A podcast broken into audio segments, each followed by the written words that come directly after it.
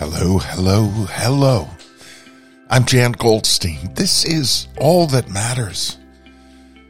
And today we're feeling the blues because a great man of conscience has died, has been killed, most of us believe, and that's Alexei Navalny, was a voice of conscience in modern day Russia. He crusaded against official corruption and staged massive anti Kremlin protests as Vladimir Putin's fiercest foe. And he died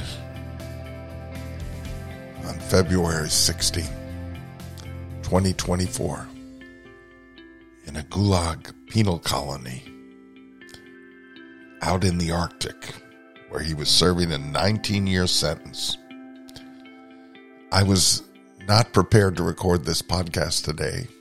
I was going to talk about something completely different, but the moment calls us to comment and look at and face what is happening right in front of our eyes. Here was a man who was only 47, a leader who opposed the repression represented by Vladimir Putin's attempts to bring back Soviet Russia. Here was a man who risked so much. A lawyer, an anti corruption activist, a political prisoner. And I think the world recognizes that he organized anti government demonstrations and ran for office to advocate reforms because he saw the corruption and called it out for what it was. He was recognized by Amnesty International as a prisoner of conscience, and he was awarded the Sakharov Prize for his work on human rights. Earlier, on the day of his death, Russia's Federal Penitentiary Service reported he felt sick after a walk and lost consciousness at his penal colony in the town of Kharp, which is 1,900 kilometers, roughly 1,200 miles northeast of Moscow and he was unable to be revived. Now, most people in the world who understand what's happening in Russia under Putin recognize this uh, as a lie, as obfuscation, as continuation of the war on Navalny for speaking truth to power. But it's a moment for us to consider the power of conscience. Because one man in this case, and all of those who followed, who echoed his beliefs and calling out and believing that there was a need for justice in Russia, um, they recognized the power of an idea. And I think for many of us in our lives, ideas sometimes fall by the wayside Sometimes they are revived. But at all times, there is a need, particularly when others inspire us to take a look at their lives and take a look at their example and recognize what echoes, what does it speak to within ourselves, if it does. And Navalny spoke to me interesting in his background. His father was from a former village near the Belarusian border called Zalissia that had been relocated due to the Chernobyl, uh, Chernobyl uh, disaster. So I remember that period of time and the need uh, for many innocent people to be uh, relocated because of this uh, nuclear disaster.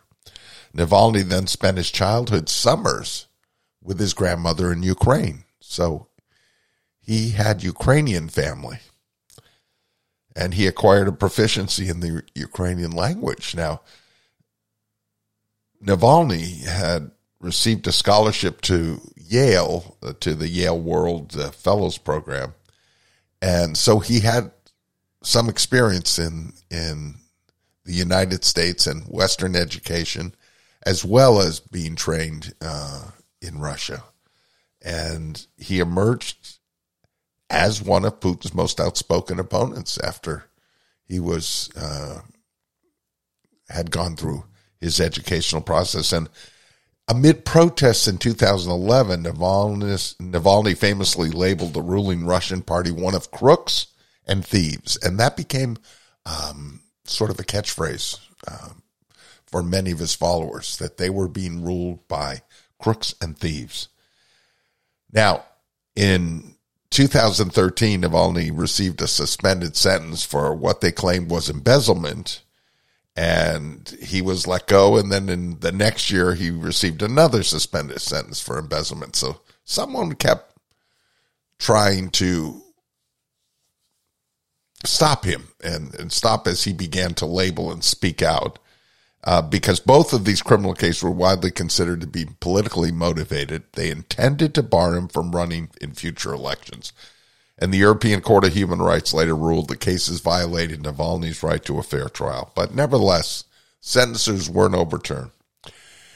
They attempted to poison him. He was poisoned on a, on a plane uh, ride somehow he began screaming. I don't know if you remember seeing the uh, uh, a video of this where they had an incident of a man, you know, suddenly going into pain in, in the plane uh, and and screaming out in agony, and everyone knew they understood how Putin had dealt with other critics in the past, including poisoning in the in London of uh, of another Russian, and Navalny was brought to Germany and somehow survived. He was close to death and somehow survived that. And rather than stay in Germany, Navalny chose to come back to Russia. And he came back to Russia because he said, I can't, I can't leave my country and I must speak out. Well, the minute he arrived, he, he was arrested.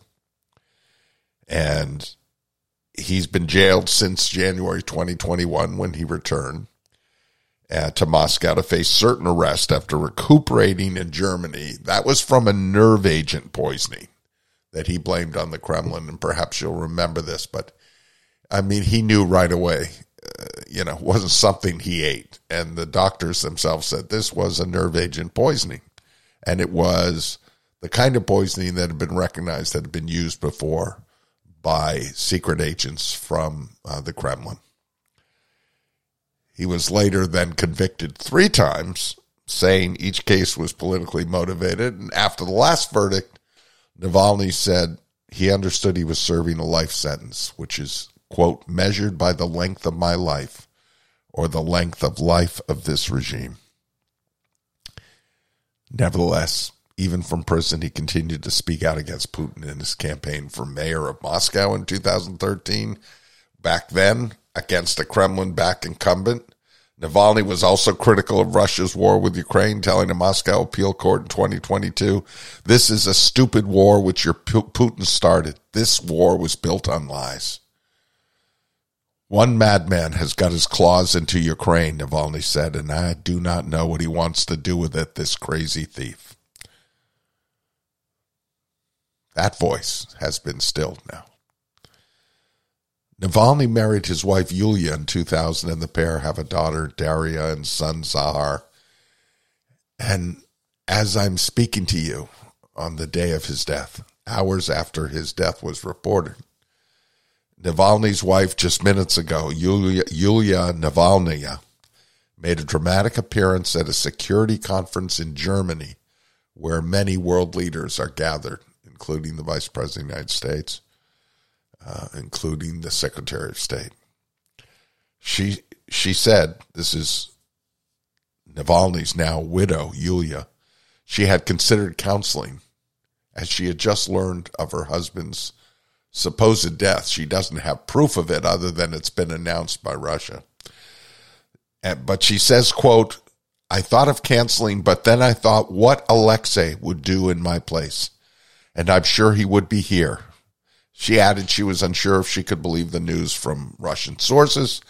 But if this is true, quote, I want Putin and everyone around Putin, Putin's friends, his government, to know that they will bear responsibility for what they did to our country, to my family, and to my husband, and this day will come very soon. Well, that is bravery. Navalny could have lived safely in exile, but he returned home.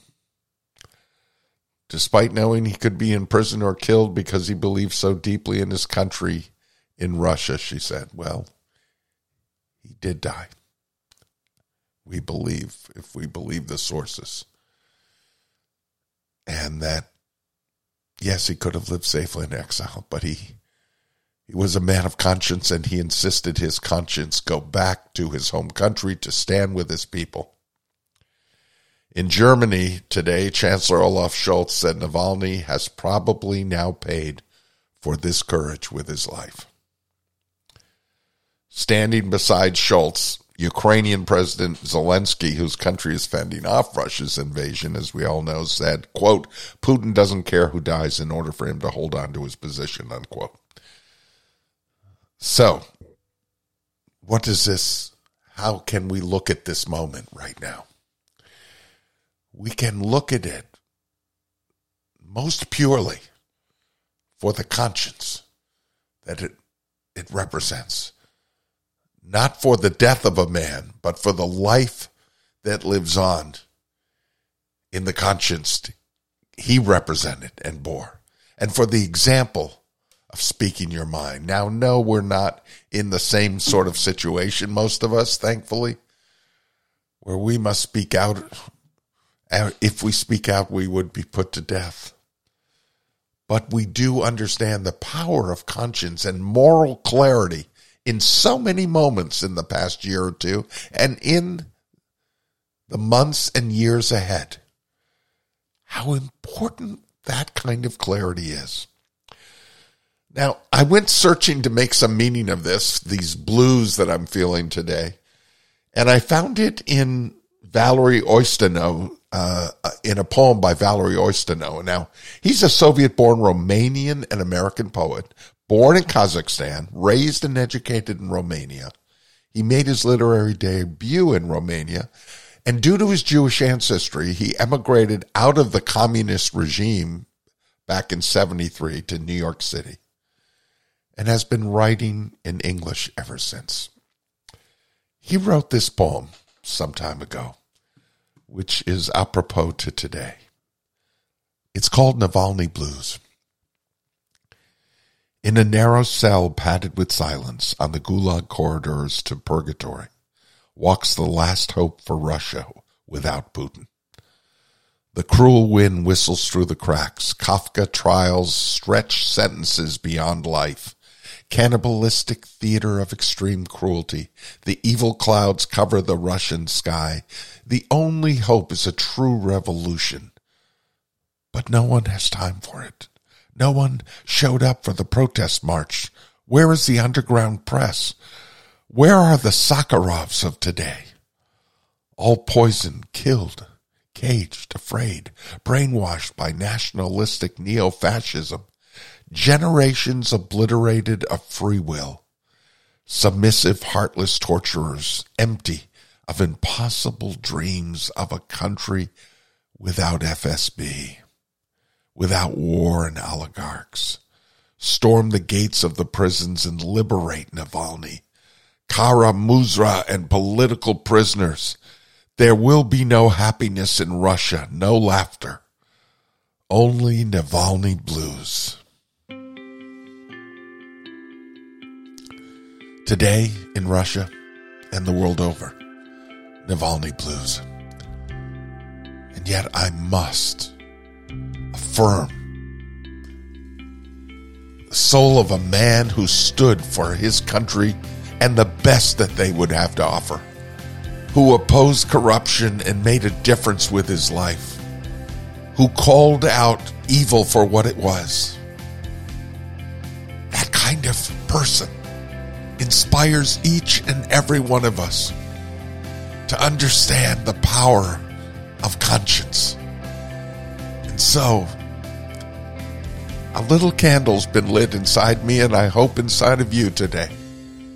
And I hope we continue to nurture it in the memory of a man who made a difference and who will continue to do so as he inspires conscience on into the future.